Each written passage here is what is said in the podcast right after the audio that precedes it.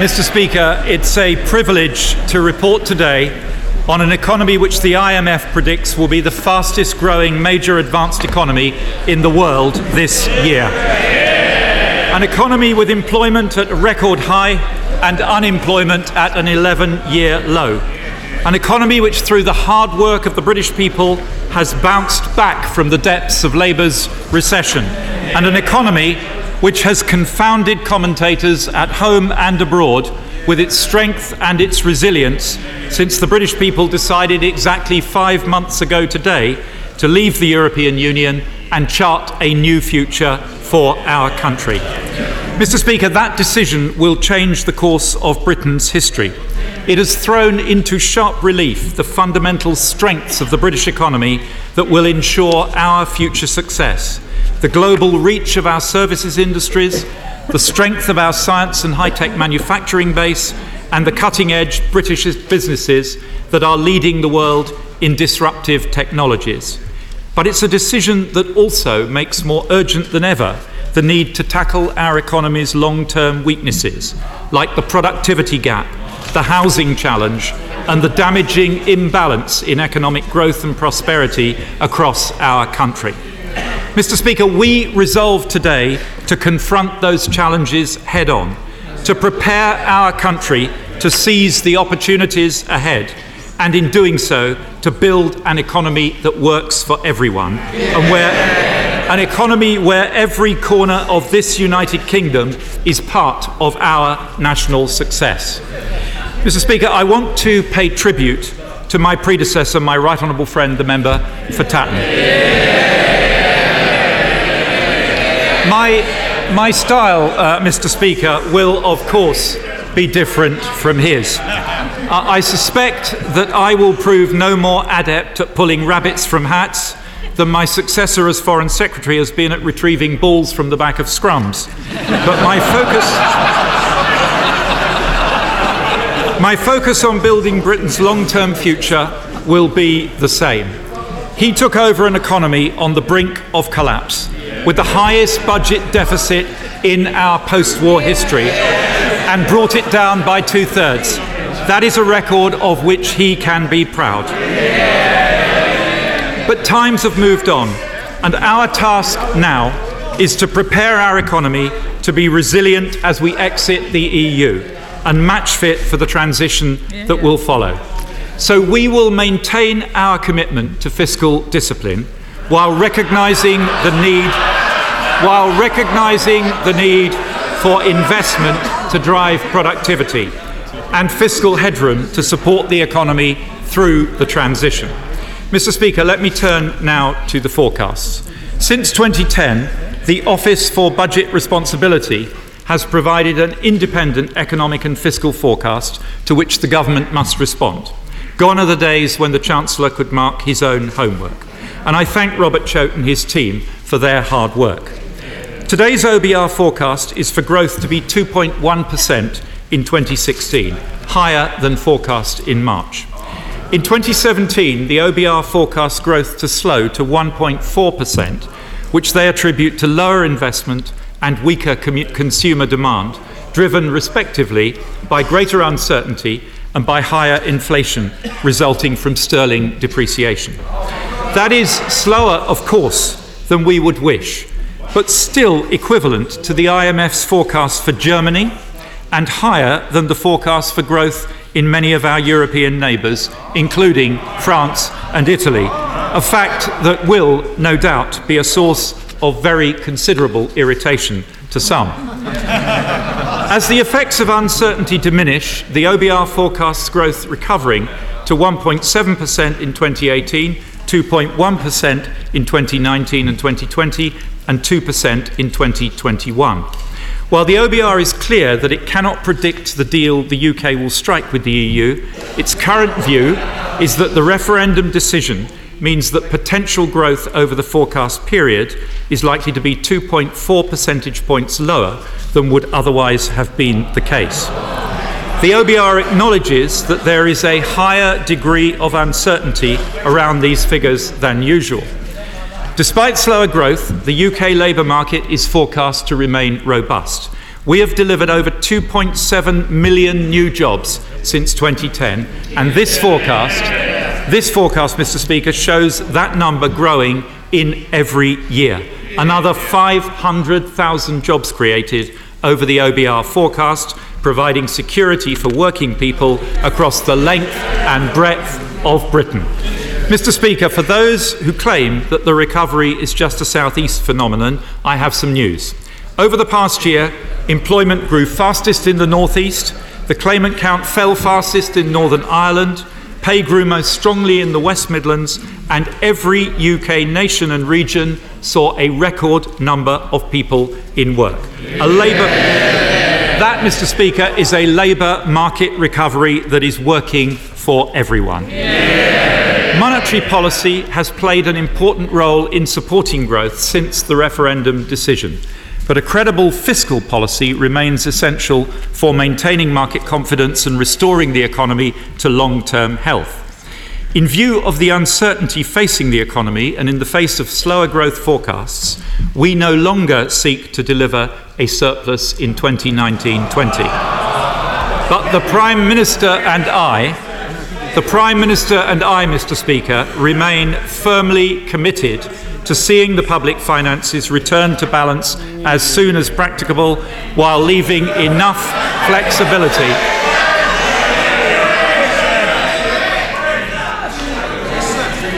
While leaving enough flexibility to support the economy in the near term. Today, I am publishing a new draft charter for budget responsibility with three fiscal rules. First, the public finances should be returned to balance as early as possible in the next Parliament, and in the and in the interim, in the interim, Mr. Speaker, cyclically adjusted borrowing should be below two percent by the end of this Parliament. Second, that public sector net debt as a share of GDP must be falling by the end of this Parliament. And third, that welfare spending must be within a cap set by the government and monitored by the OBR. In the absence of an effective framework, the welfare bill in our country spiralled out of control, with spending on working age benefits trebling in real terms between 1980 and 2010. As a result of the action that we've taken since 2010, that spending has now stabilised, and the cap I'm announcing today takes into account the policy changes made since the last budget, setting a realistic baseline reflecting all announced welfare policies, and I confirm again today that the government has no plans to introduce further welfare savings measures in this Parliament beyond those already announced. I now turn, Mr. Speaker, to the OBR's fiscal forecasts, but first I will set out the key drivers of changes since the budget.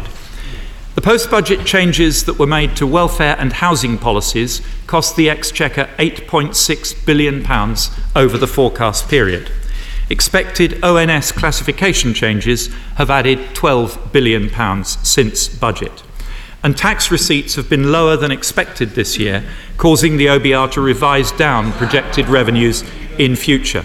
Added to this is a structural effect of rapidly rising incorporation and self employment, which further erodes revenues.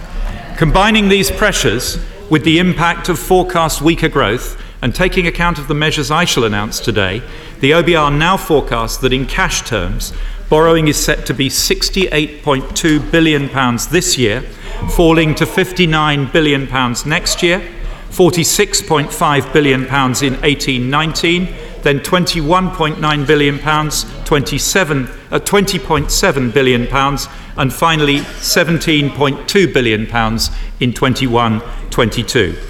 Overall, public sector net borrowing as a percentage of GDP will fall from 4% last year to 3.5% this year and will continue to fall over the Parliament, reaching 0.7% in 21 22. This will be, Mr. Speaker, the lowest deficit as a share of GDP in two decades.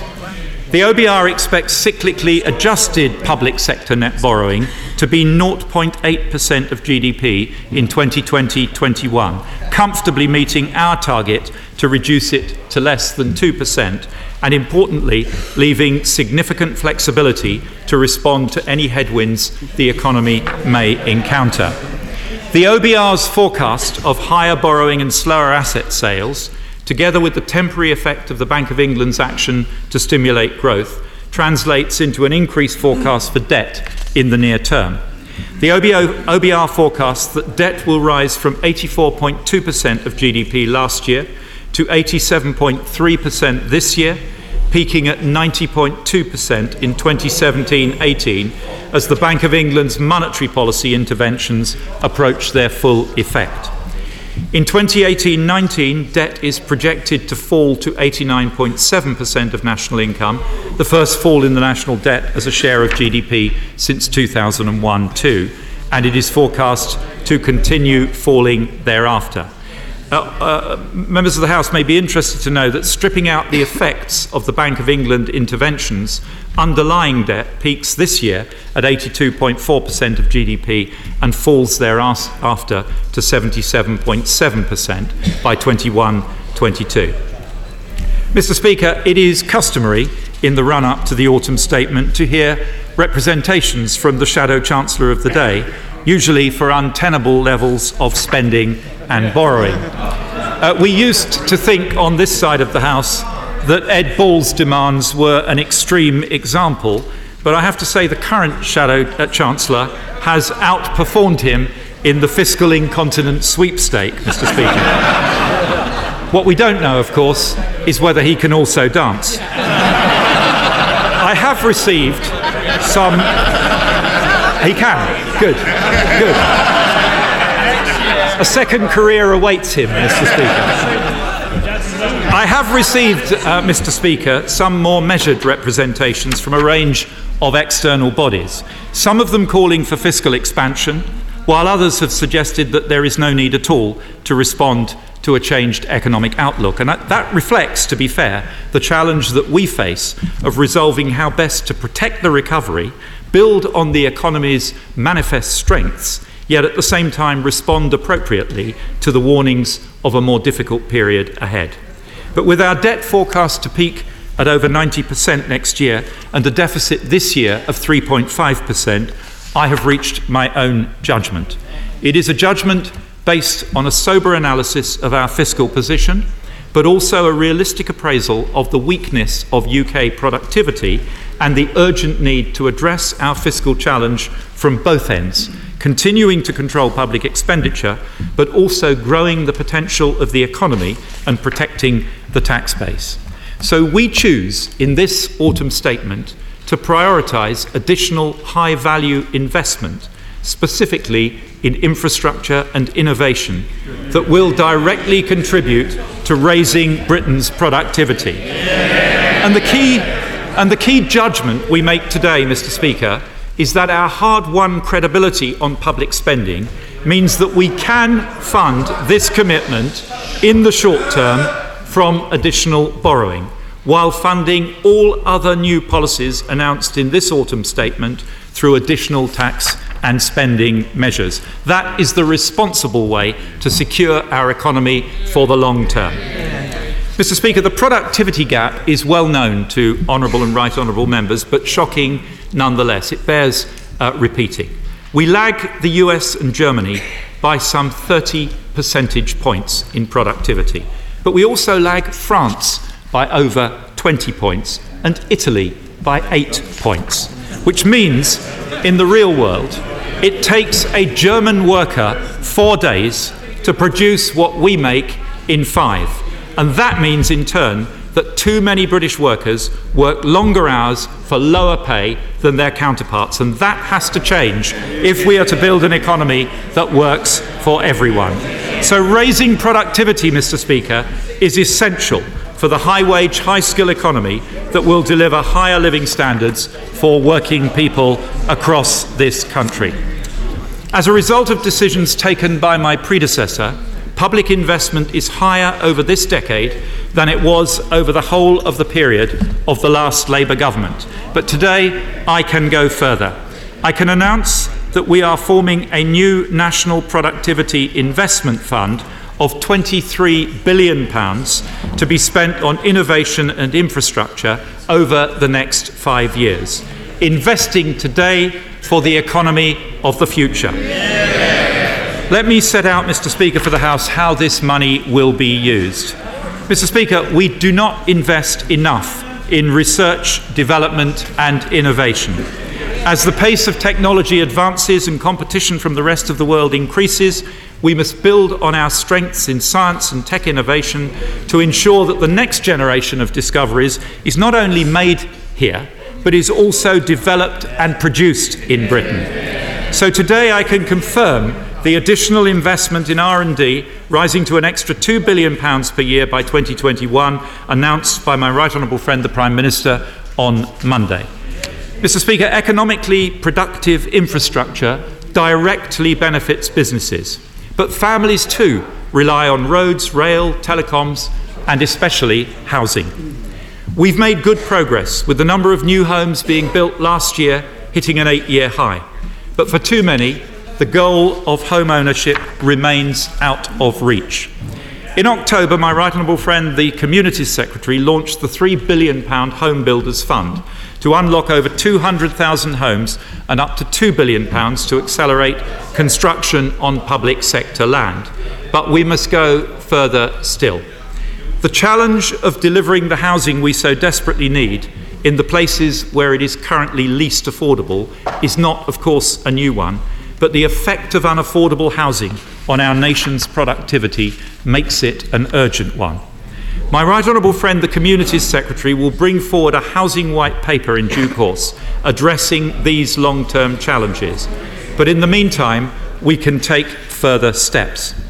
One of the biggest objections to housing development, as uh, honourable and right honourable members will know from their own constituencies, is often the impact on local infrastructure.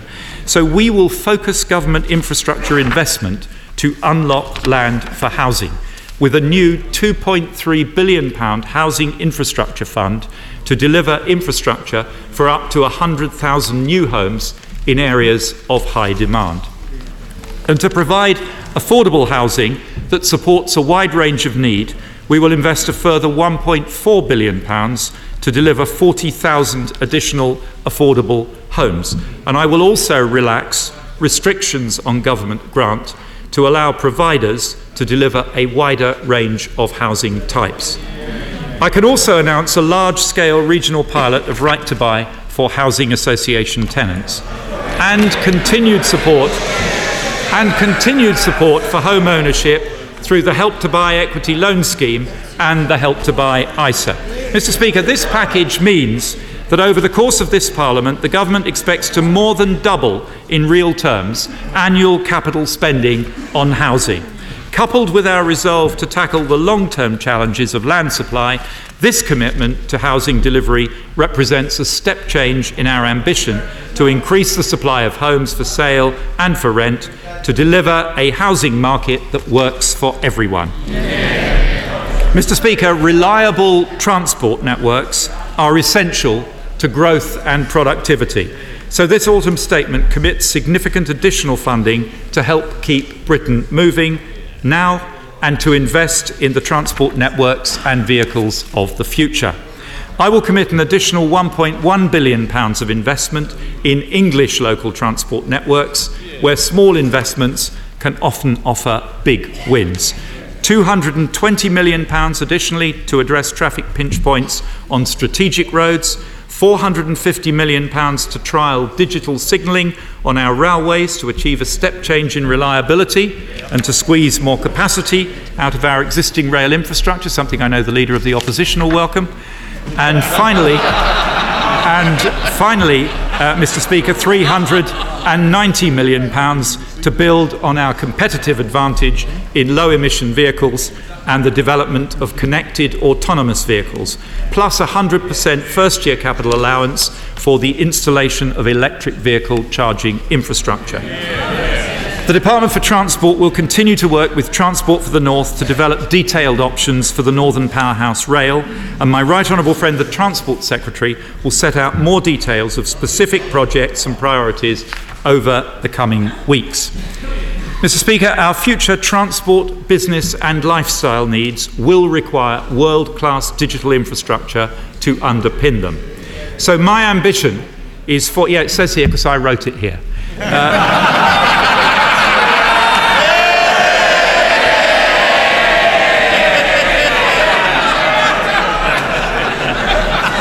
So my my ambition, my ambition, Mr. Speaker, is for the UK to be a world leader in 5G. That means a full fibre network, a step change in speed, security, and reliability.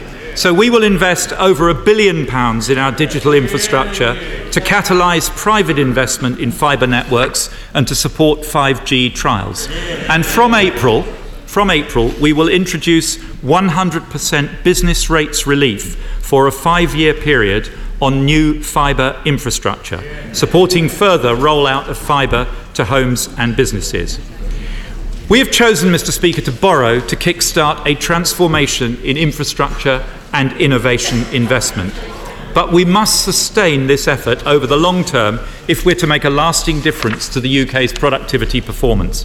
So today I have written to the National Infrastructure Commission to ask them to make their recommendations on the future infrastructure needs of the country using the assumption that the government will invest between 1% and 1.2% of GDP every year from 2020 in economic infrastructure covered by the Commission.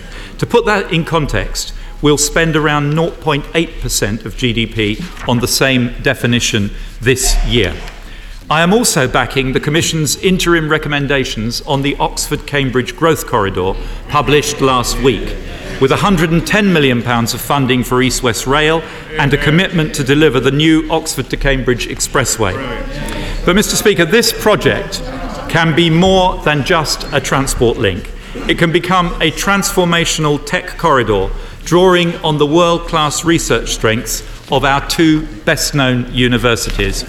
So I welcome, I welcome the Commission's continuing work on delivery model options, and we will carefully consider its final recommendations in due course. The major increase in infrastructure spending I've announced today will represent a significant increase in funding through the Barnett formula of over £250 million to the Northern Ireland Executive, £400 million to the Welsh Government, and £800 million to the Scottish Government. But, Mr. Speaker, I'm sure he will in a moment. But, Mr. Speaker, public investment, public investment is only part of the picture.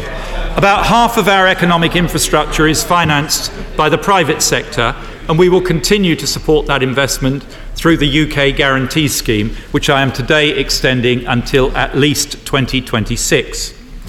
The new capital investment I've announced will provide the financial backbone for the government's industrial strategy, which the Prime Minister spoke about on Monday. A firm foundation upon which my right honourable friend, the Business Secretary, will work with industry to build our ambition of an economy that works for all. Yeah. And I can announce four further measures to back business. I'm doubling UK export finance capacity to make it easier for British businesses to export. I'm funding Charlie Mayfield's business led initiative to boost management skills across British businesses. And I'm taking a first step to tackle the long standing problem of our fastest growing start-up tech firms being snapped up by bigger companies rather than growing to scale by injecting an initial 400 million pounds into venture capital funds through the British Business Bank, unlocking a billion pounds of new finance for growing firms. And I'm also launching today a Treasury led review of the barriers to accessing patient capital in the UK so that we can take further action to address them. Mr. Speaker, this government recognises that for too long, economic growth in our country has been too concentrated in London and the southeast. That is not just a social problem, it's an economic problem. London is one of the highest productivity cities in the world, and we should celebrate that fact. But no other major developed economy has such a gap between the productivity of its capital city and its second and third cities. So we must drive up the performance of our regional cities. Today, we publish our strategy for addressing productivity barriers in the Northern Powerhouse and give the go ahead to a programme of major road schemes in the north. Our Midlands Engine strategy will follow shortly but I am today providing funding so that the evaluation study for the Midlands Rail Hub can go ahead. In addition, we are investing in local infrastructure in every region of England. I can announce the allocation of £1.8 billion from the Local Growth Fund to the English regions. £556 million to local enterprise partnerships in the north of England, £542 million to the Midlands and east of England, and £683 million to LEPs in the southwest, southeast, and London. We will announce the detailed breakdown of allocations to individual LEPs shortly. Devolution, Mr. Speaker, remains at the heart of this government's approach to supporting local growth, and we recommit today to our city deals with Swansea, Edinburgh, North Wales, and Tay cities. And I can announce today that we are beginning negotiations on a city deal for Stirling so that every single city in Scotland will be on course to have a city deal. to support new mayoral combined authorities in England, I can announce that we will grant them new borrowing powers to reflect their new responsibilities.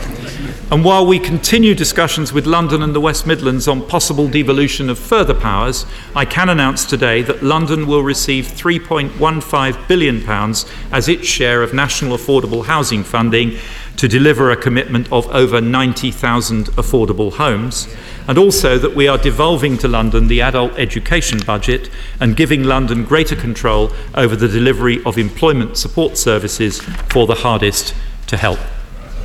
Mr. Speaker, I have deliberately avoided making this statement into a long list of individual projects being supported. but, but I am going to make one exception. I will act today with just seven days to spare to save one of the UK's most important historic houses, Wentworth Woodhouse near Rotherham. It is said to be the inspiration for Pemberley in Jane Austen's Pride and Prejudice. But in 1946, in an extraordinary act of cultural vandalism, the then Labour government authorised extensive open cast coal mining virtually up to the front door of this precious property. Perhaps, Mr. Speaker, that's Labour's idea of a northern powerhouse.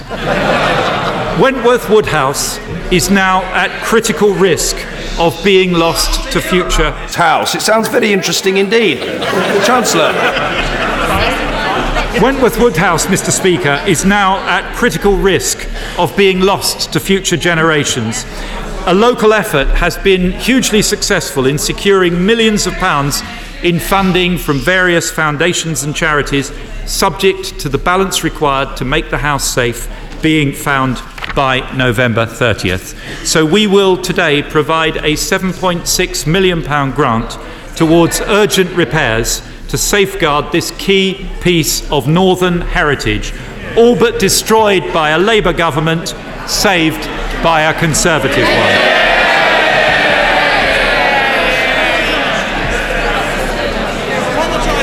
I can also, Mr. Speaker, I can also, Mr. Speaker, confirm. I can also, Mr. Speaker, confirm distribution of a further £102 million of LIBOR bank fines to armed forces and emergency services charities, including, my honourable friends will be pleased to hear, £20 million to support the Defence and National Rehabilitation Centre at Stanford Hall in Nottinghamshire as well as £3 million from the Tampon Tax Fund for comic relief to distribute to a range of women's charities. Mr. Speaker, we choose to invest in our economic infrastructure because it can transform the growth potential of our economy as well as improving the quality of people's lives. But that investment is only possible because we on this side of the House are prepared to take the tough decisions to maintain control of current spending, every one of them opposed by the party opposite. When we took office in 2010, public spending was 45% of GDP. This year, it is set to be 40%.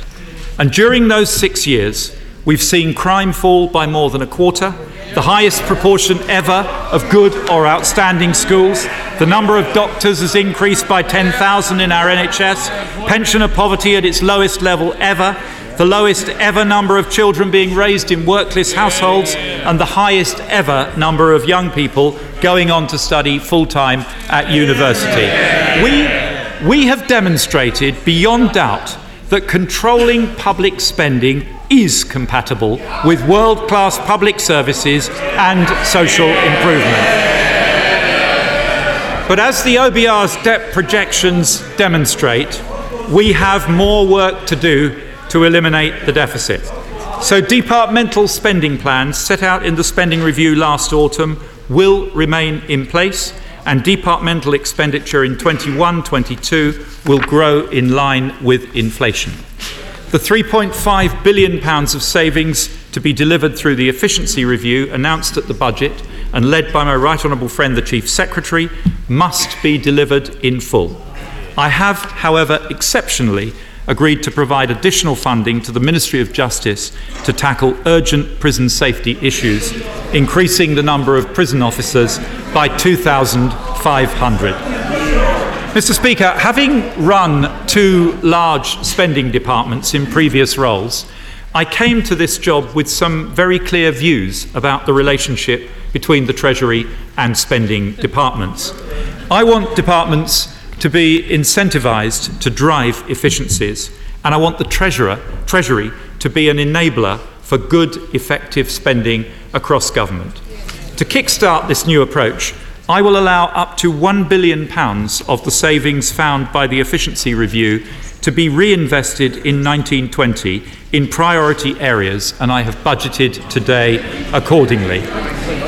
Mr. Speaker, we manage public spending so that we can invest in the public's priorities. And this government has underlined those priorities with a series of commitments and protections for the duration of this Parliament. And I can confirm today that despite the fiscal pressure, we will meet our commitments to protect the budgets of key public services and defence. We will keep our promise to the world's poorest through our overseas aid budget, and we will meet our pledge to our country's pensioners through the triple lock. But as we look ahead to the next Parliament, we will need to ensure that we tackle the challenges of rising longevity and fiscal sustainability. And so the government will review public spending priorities and other commitments for the next Parliament in light of the evolving fiscal position at the next spending review. Mr. Speaker, I now turn to taxation. Since 2010, this government has put a business led recovery at the heart of our plan. We've cut corporation tax from 28% to 20%, sending the message that Britain is open for business. The additional investment in productivity and infrastructure that I've announced today underscores that message, and the raft of investments in the UK announced since the referendum by SoftBank, Glaxo, Nissan, Google, and Apple, amongst others, confirms it. My priority as Chancellor is to ensure that Britain remains the number one destination for business, creating the investment, the jobs, and the prosperity to protect our long term future. I know how much business values certainty and stability, and so I confirm today that we will stick to the business tax roadmap that we set out in March. Corporation tax will fall to 17%, by far the lowest overall rate of corporate tax in the G20. We will deliver the commitments we have made to the oil and gas sector the carbon price support will continue to be capped out to 2020, and we will implement the business rates reduction package worth £6.7 billion. I can also confirm today that having consulted further, my right honourable friend the Communities Secretary will lower the transitional relief cap from 45% next year to 43% and from 50% to 32% the year after. That's complicated, but it's good news. Just.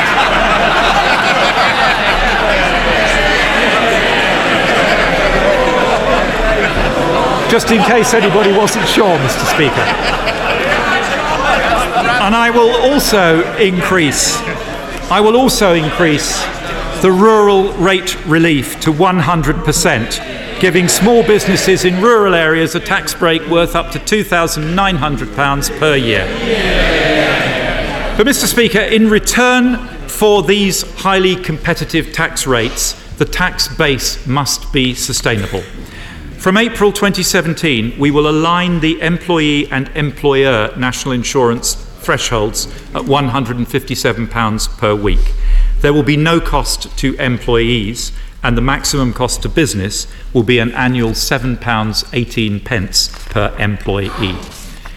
Insurance premium tax in this country is lower than in many other European countries and half the rate of VAT. In order to raise revenue, which is required to fund the spending commitments I am making today, it will rise from 10% currently to 12% from next June.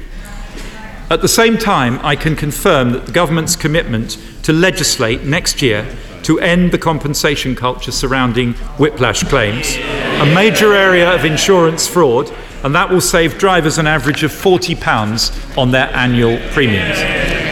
Mr. Speaker, technological progress is changing the way people live and the way they work. The tax system needs to keep pace.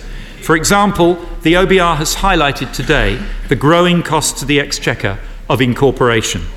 So the government will consider how we can ensure that the taxation of different ways of working is fair between different individuals doing essentially the same work and sustains the tax base as the economy undergoes rapid change.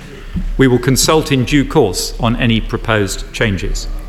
In the meantime, the government will take action now to reduce the difference between the treatment of cash earnings and benefits. The majority of employees pay tax on a cash salary, but some are able to sacrifice salary by agreement with their employer and pay much lower tax on benefits in kind. This is unfair. And so from April 2017, employers and employees who use these schemes will pay the same taxes as everyone else. Following consultation with stakeholders, following consultation with stakeholders, ultra low emission cars, pension savings, childcare, and the cycle to work scheme will be excluded from this change. And certain long term and certain long term arrangements will be protected until April 2021. For pensions that have been in, drawn down, I will also reduce to £4,000 the money purchase annual allowance to prevent inappropriate double tax relief being gained. This government, Mr. Speaker, has done more than any other to tackle tax evasion, avoidance, and aggressive tax planning. And the UK tax gap, it may surprise some honourable members opposite to hear, is now one of the lowest in the world. But we must constantly be alert to new threats to our tax base and be willing to move swiftly to counter them. At the budget, we committed to removing the tax benefits of disguised earnings for employees, and I am now going to do the same for the self employed and employers, raising a further £630 million over the forecast period. We will shut down inappropriate use of the VAT flat rate scheme that was put in place to help small businesses we will abolish the tax advantages linked to employee shareholder status in response to growing evidence that it is being primarily used for tax planning purposes by high earning individuals. And we will introduce a new penalty for those who enable the use of a tax avoidance scheme that HMRC later challenges and defeats. These measures and others set out in the autumn statement document raise around £2 billion over the forecast period. Mr. Speaker, there is understandable public concern that the pitch is tilted in favour of large multinational groups which are able to use cross border structures to manage their tax liabilities. Following detailed consultation, I can confirm that we will implement our new restriction on tax relief for corporate interest expenses and reform the way that relief is provided for historic losses. These measures, scored at Budget 2016, will help to ensure large businesses will always pay tax in years where they make substantial profits. They will also mean that businesses cannot avoid tax by borrowing excessively in the UK to fund their overseas activities. They take effect in April and raise over £5 billion from the largest businesses in the UK. Mr. Speaker, I said that the tax system must be fair and that means rewarding those who work hard by helping them to keep more of what they earn. And there is one tax reform this government has pursued since 2010 that has done more than any other to improve the lot of working people raising the tax free personal allowance. When we entered government in 2010, it was £6,475. Now, after six years, it is £11,000 and will rise to £11,500 in April. As a result, we have more than halved the tax bill of someone with a salary of £15,000 to just £800. That is a massive boost to the incomes of low and middle earners. Since 2010, since 2010, we've cut income tax for 28 million people and taken 4 million people out of income tax altogether. And I can confirm today that despite the challenging fiscal forecasts, we will deliver on our commitment to raising the allowance to £12,500 and the higher rate threshold to £50,000 by the end of this Parliament. Yeah. Once that £12,500 has been reached, Mr. Speaker, the personal allowance will rise automatically during the 2020s in line with inflation rather than the national minimum wage as currently planned. It will be for the Chancellor to decide from year to year whether more is affordable. As well as taking millions of ordinary people out of tax, we are the government that introduced the national living wage and gave a pay rise, gave a pay rise, Mr. Speaker, to over a million workers. They don't like it. A Tory government gave a pay rise to over a million of the lowest paid workers. We are the government that introduced 15 hours a week of free childcare for all three and four year olds and will double that for working families from September. The government whose education reforms have raised standards and expanded opportunity with 1.4 million more children now in good or outstanding schools. And the new capital funding that I've provided today for grammar schools will help to continue that trend. And we, Mr. Speaker, are the government that pledged to invest in our NHS, and we are delivering on that promise. Backing the NHS five year forward view plan for the future with £10 billion of additional funding by the end of 2020 2021. But we recognise that more needs to be done to help families make ends meet and to ensure every household has opportunities to prosper. So today I can announce that the national living wage will increase from £7.20 to £7.50 in April next year. That's a pay rise worth over £500 a year to a full time worker. Mr. Speaker, creating jobs, lowering taxes, and raising wages addresses directly the concerns of ordinary families. And the revenue raising measures that I've announced today enable me to go further to help families on low wages. Universal credit is an important reform to our benefit system and is designed to make sure that work always pays. We want to reinforce that position. I have considered very carefully the arguments made by my right honourable friend, the member for Chingford and Woodford Green, by my honourable friend, the member for Enfield Southgate, and others and weighed them carefully against the fiscal constraints we are facing. I have concluded that from April, we can reduce the universal credit taper rate from 65% to 63%. This is effectively a targeted tax cut worth £700 million a year by 21 22 for those in work on low incomes. It will increase the incentive to work and encourage progression in work, and it will help 3 million households across our country. Mr. Speaker, we believe that a market economy is the best way of delivering sustained prosperity for the British people. We will always support a market led approach, but we will not be afraid to intervene where there is evidence of market failure. We will look carefully over the coming months at the functioning of key markets, including the retail energy market, to make sure they are functioning fairly for all consumers. And in the private rental market, letting agents are currently able to charge unregulated fees to tenants.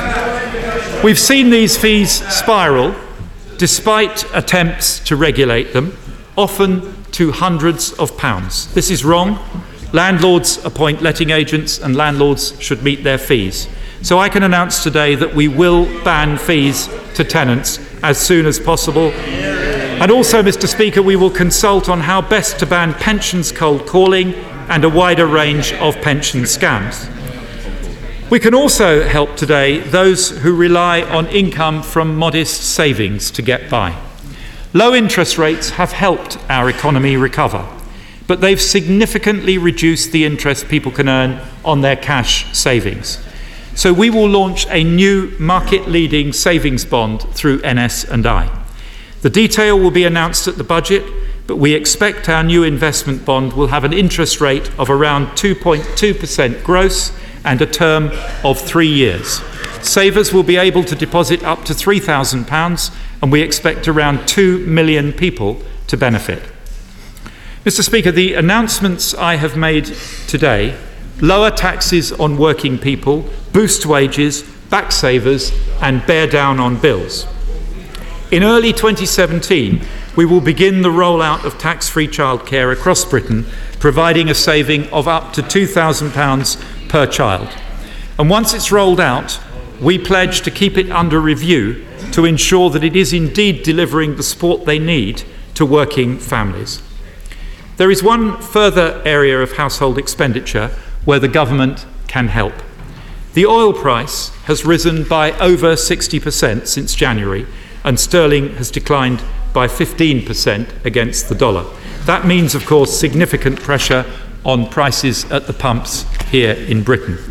So today, we stand on the side of millions of hard-working people in our country by cancelling the fuel duty rise for the seventh successive year. In total, this saves the average car driver £130 a year and the average van driver £350 a year. This is a tax cut worth £850 million next year, Mr. Speaker, and means the current fuel duty freeze is the longest for 40 years. Mr. Speaker, I have one further announcement to make. This is my first autumn statement as Chancellor. After careful consideration and detailed discussion with the Prime Minister, I have decided that it will also be my last. Mr. Speaker, I am abolishing the autumn statement.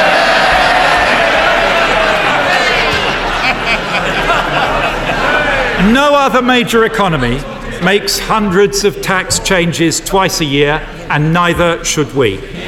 So the spring budget in a few months will be the final spring budget. Starting in autumn 2017, Britain will have an autumn budget announcing tax changes well in advance of the start of the tax year. From 2018, there will be a spring statement responding to the forecast.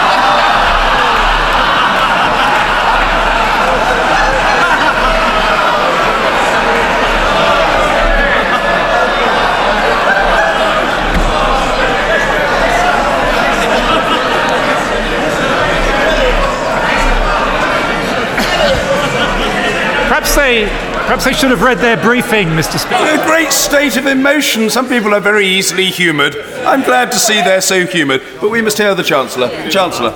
Perhaps they should have read their briefing, Mr. Speaker, because they might remember that Parliament has mandated the Office of Budget Responsibility to produce a report to Parliament twice a year and has mandated the government to reply to it.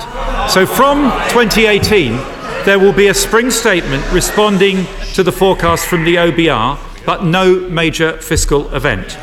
If unexpected changes in the economy require it, I will, of course, reserve the right to announce actions at the spring statement, but I will not make significant changes twice a year just for the sake of it.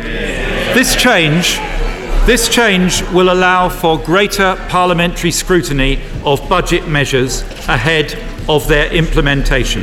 Mr. Speaker, this is a long overdue reform to our tax policy making process and brings the UK into line with best practice recommended by the IMF, the IFS, Institute for Government, and many others.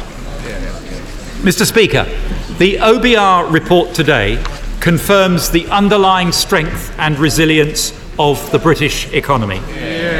This autumn statement responds to the challenge of building on that strength while also heeding the warnings in the OBR's figures as we begin writing this new chapter in our country's history. It restates our commitment to living within our means and it sets out our choice to invest in our future.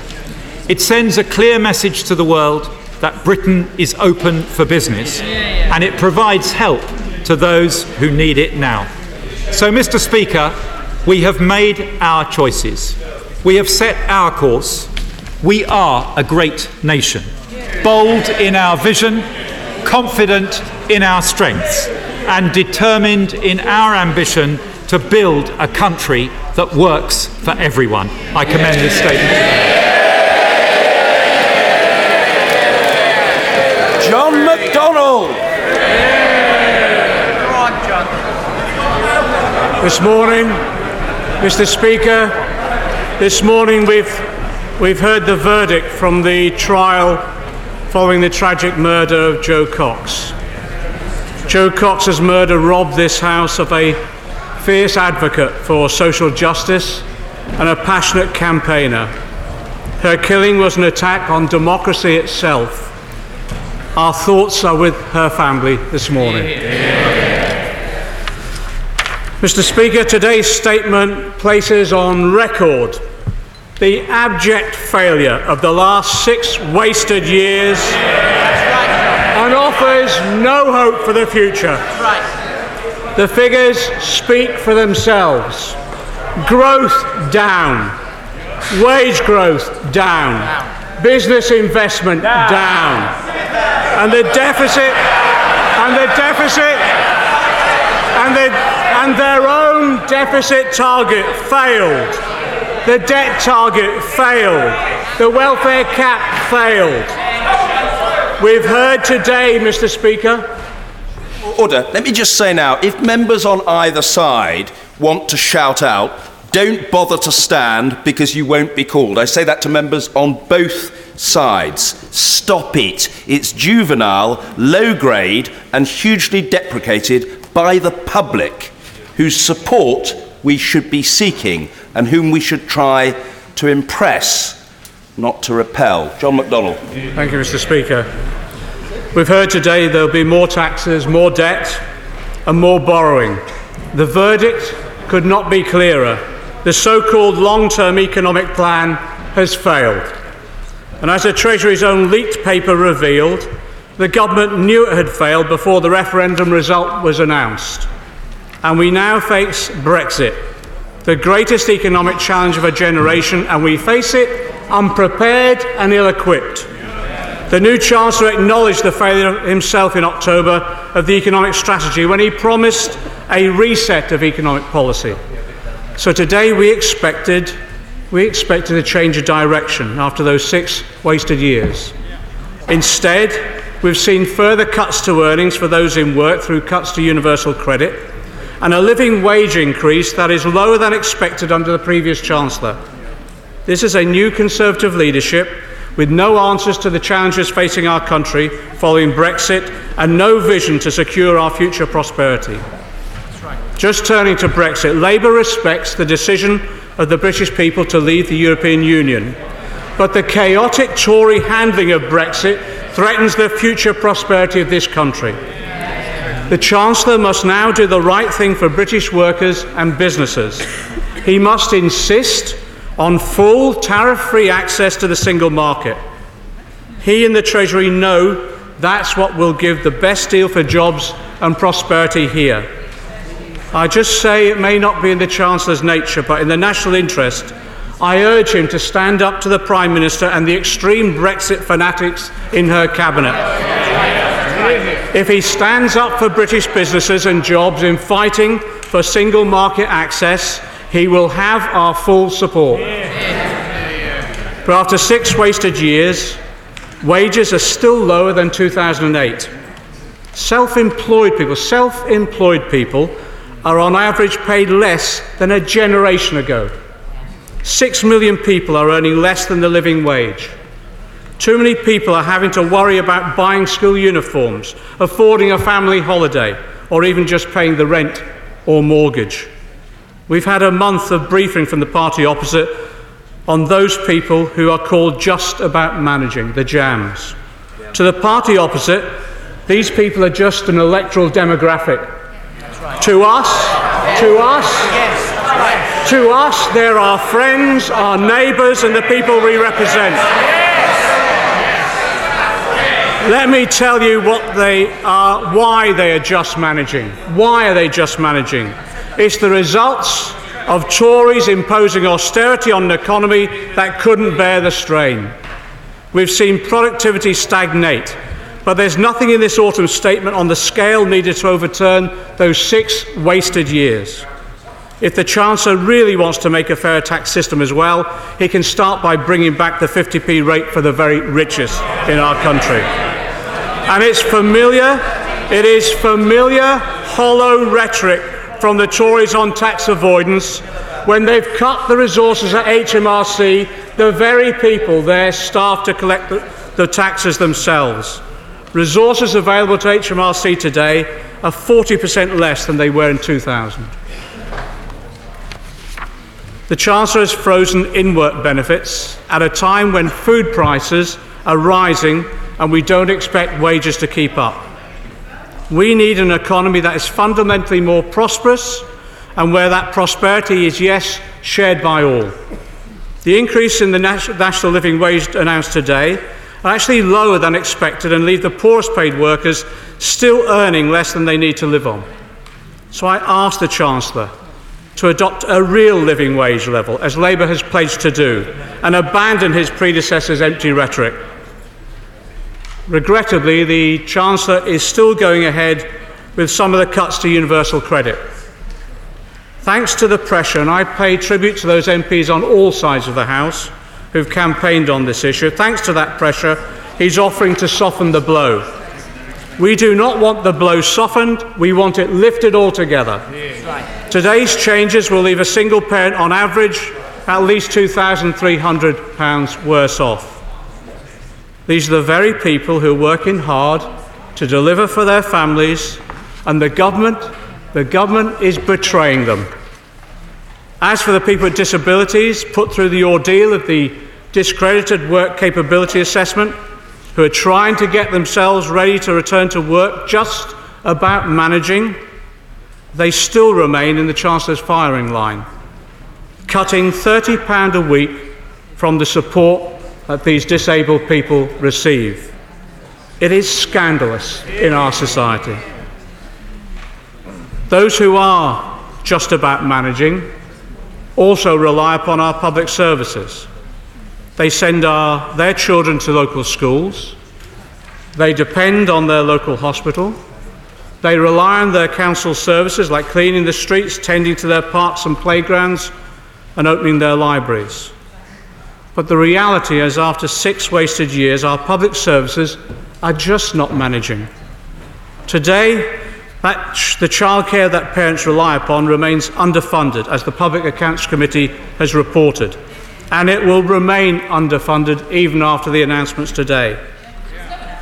I want to pay tribute as well to the honourable members for Swansea East and Erith and Thamesmead for their important work in bringing the issue of child burial fees to the public attention. And I ask the government to do the right thing on child burial fees and reconsider making funding available for families in these desperate circumstances. Councillors from all political parties are reporting that they are at a tipping point in the provision of social care. The previous Chancellor cut nearly £5 billion from social care, meaning now that over 1 million people who need care aren't getting it. They're not even just about managing, and they've got little help today. We call for additional support for, fund, for social care. But the funding being provided today is only a stopgap measure. Our social care system will not be secure without long term funding. Tonight, many elderly people will remain trapped in their homes, isolated and lonely, lacking the care they need because of this continuing cuts to social care. You can't cut social care without also hitting the NHS. The supposed 10 billion funding allocated is a restatement of an earlier commitment. But the Health Select Committee described this 10 billion pound claim as, and I quote, misleading and incorrect. The real amount is less than half that claimed. The result we now have 3.9 million people on NHS waiting lists, more than ever. Many of those 3.9 people are waiting in pain, and they got no relief today. No relief today. Across the country, hospitals are facing losing their accident emergency units, losing their maternity units, and losing their specialist units. This Tory government is failing patients and also failing the dedicated NHS staff that serve us so well. This is the first time healthcare spending per head has declined since the NHS was created. And I fear there will be a crisis in funding and care over this Christmas. The NHS cares for us. We should care for the NHS. Yeah. On education, members of this government have also overseen the biggest real terms cuts in education for four decades. One pound in every seven has been cut from FE college budgets. And Conservative policy has saddled a generation of students with a lifetime of debt. How can a government seriously talk about supporting a 21st century economy when they're planning to pour tens of millions into the failed 20th century policy of grammar schools? segregating our children at an early age. On housing, the Chancellor has announced today that he's scrapping pay to stay proposals and letting agents' fees. This U turn is a victory for Labour's campaigning against both the tenant tax and letting fees. The Chancellor has spoken before of the dream of home ownership for the young. Nothing announced today is of the scale needed to suggest it will remain anything other than a dream. The hard facts are these the government of which he was a member built fewer homes than at any point since the 1920s. There are now a third of a million fewer homeowners under 35. The Chancellor today could have delivered the scale of investment required to build the homes we need and create a new generation of home ownership. He significantly failed. I'm grateful as a result of the campaign from the Honourable Member for Wentworth and Dearne that the Wentworth and Woodhouse building will be saved. I'm grateful. The accusation was that a Labour government opened an open cast mine near to it and threatened it. That was the Labour government, I believe, in 1947. I just wish, I just wish, I just wish some of the policies pursued by Tory governments since the 1950s could be reversed so easily. The biggest failure of investment is this the Chancellor has failed to address properly this government's most consistent shortcoming. His predecessor cut public investment to the lowest it's been since the 1990s.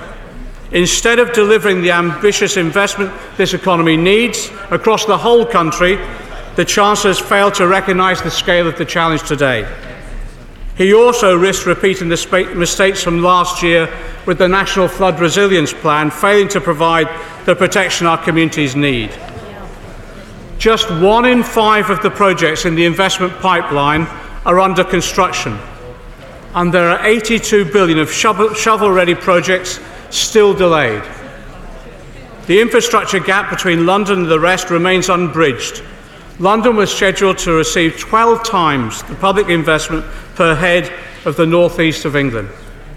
But the 1.1 billion of investment in transport is a re-announcement. The Oxford to Cambridge rail link is significantly delayed against Network Rail's original planned completion date of March 2019. There are just no new ideas here, just a promise to deliver what they previously failed to deliver on. This is press release policy making and not provision. And all we need now is the return of the high vis jacket. The fourth industrial revolution will not be delivered, the fourth industrial revolution will not be delivered on delays, on old news and re announcements. At last, the government has realised its mistake and now talk about an industrial strategy, words that ministers refused to even refer to in the past. But it isn't enough just to change a few ministerial titles. The government and the Chancellor need to deliver. But we've yet to see the proposed Green Paper on industrial strategy that was promised over the summer. The same government that now talks also up high tech high tech investment oversaw a £1 billion cut in real terms to science funding in the last Parliament. The OECD recommends that developed countries should be spending 3% of GDP on science. And what we've heard today, the new spending will lift our expenditure from 1.7% of GDP to a mere 1.8%. And it's the same familiar story for business. The Chancellor has continued the race to the bottom on corporation tax. While continuing to cut the cuts to public services, the Chancellor is cutting taxes to big business. We know it's not the headline tax rates that encourage long term investment from businesses. Business investment has been revised down every year under this government. What encourages business investment is knowing they have access to skilled workers, to world class infrastructure, and to major markets. Today's grim economic forecasts show the challenge ahead. The Chancellor admitted over the summer that it was time for a change of course. He has now had to abandon his government's fiscal charter with its failed hard surplus target. Labour warned that a hard surplus target lacks the flexibility to adapt to economic circumstances and the capacity to allow investment. The Chancellor's U turn today demonstrates just how right we've been over this last year. In conclusion, Mr. Speaker, only weeks ago, only weeks ago, the Prime Minister offered a hope of change. The Chancellor offered to reset economic policy. Today, we've seen the very people the Prime Minister promised to champion betrayed. The Chancellor has failed to break with the economic strategy of austerity. The country remains unprepared and ill equipped to meet the challenges of Brexit and secure Britain's future as a world leading economy.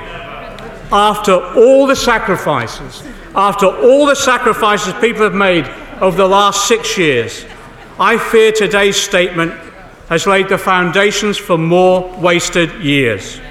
Only a Labour government will deliver on the ambition and vision to rebuild, to rebuild and transform our economy so that no one, so that no one and no community is left behind.